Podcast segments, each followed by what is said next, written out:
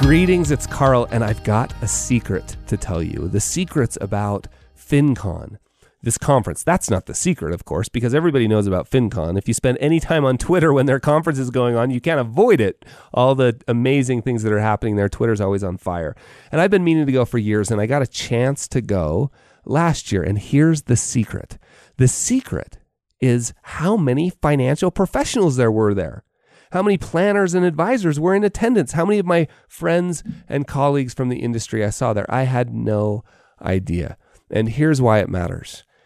It's becoming increasingly obvious how important it is for our business development efforts to grow our firms, to have a broader impact on the world, how incredibly important it is to have an online presence, right? How vital it is to be using social media tools.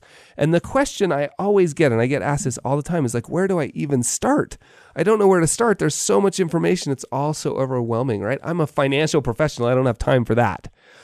Now, that's where FinCon can come in.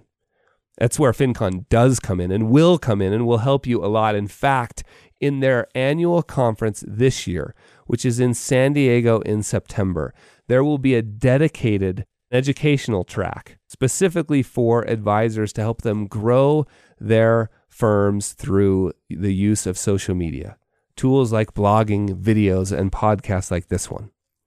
Now, I know from having attended that you will come away from that conference with actionable ideas, things that you can actually go and implement.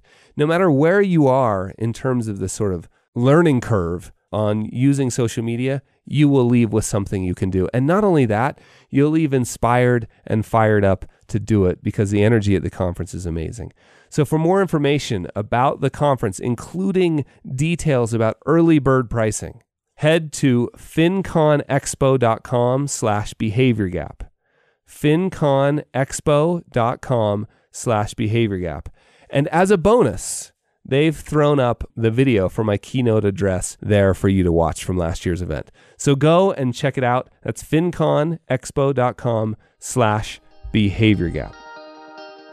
I have been thinking a lot about risk lately, mainly because I'm getting asked a lot about it. At speaking engagements, really sort of around the world, I've been asked a lot about risk lately. And that should probably be no surprise to me given that the markets are in one of these periods of time where for some reason we label it scary, right? They're moving up and down a lot and people are scared. But the other reason I've been thinking a lot about risk is because I like to ski a lot in the backcountry. And when you go in the backcountry, it simply means you're out of bounds of any resort.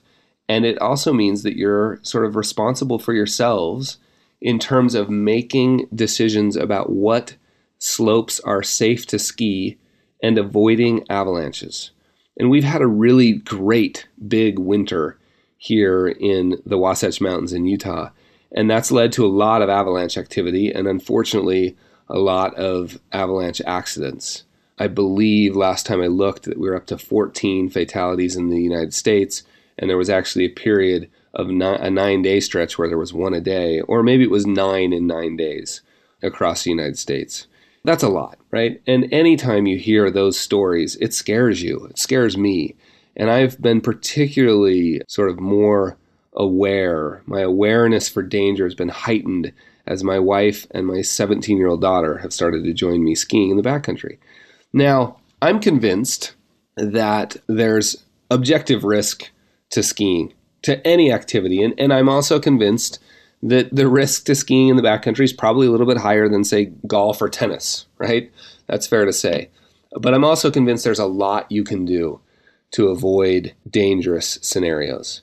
And what's interesting is anytime there's an avalanche, and particularly anytime somebody's caught in an avalanche, I read those reports, the accident reports, to try and just understand, as the old saying goes, better to learn from somebody else's mistakes than your own.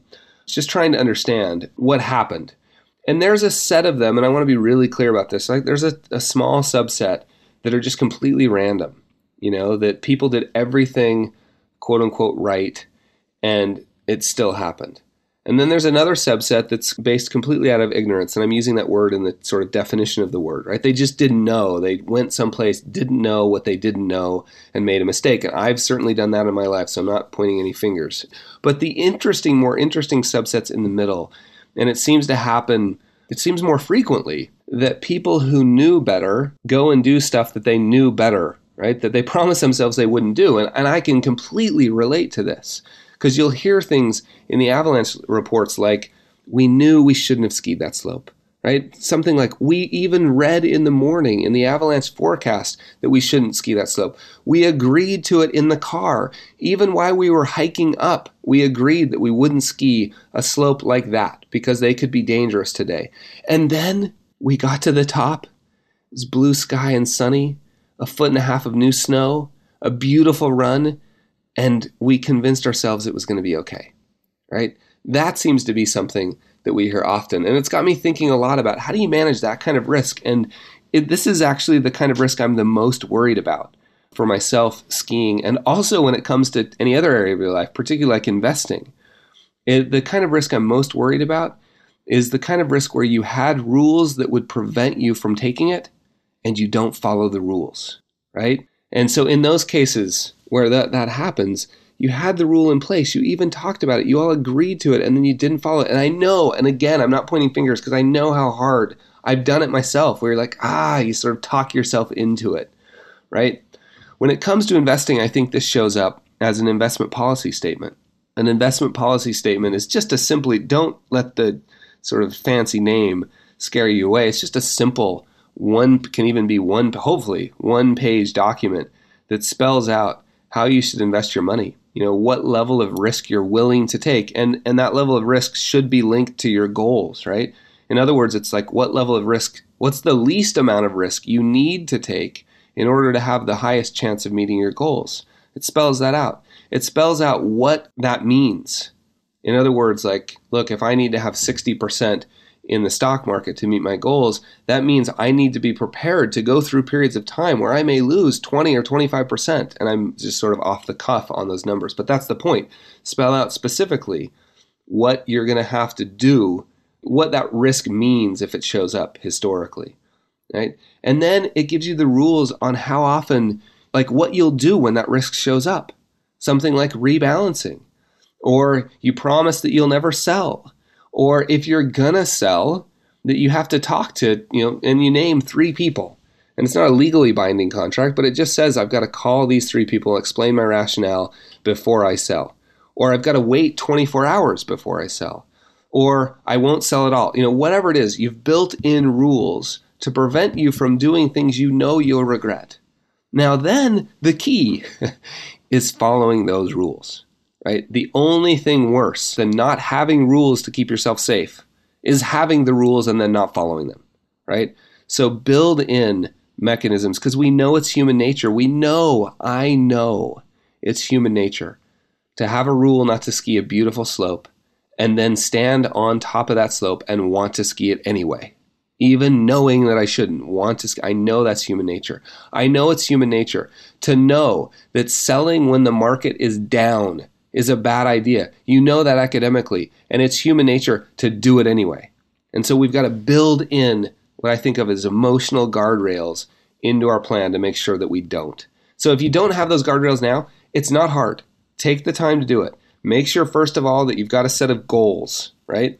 That your investments are linked to those goals, and then that you have what we're going to refer to as an investment policy statement in place that tells you exactly what risk you're taking, what that risk means, and how you're going to behave when it shows up. Get that done because otherwise, right, you may be looking back in an accident that you will regret.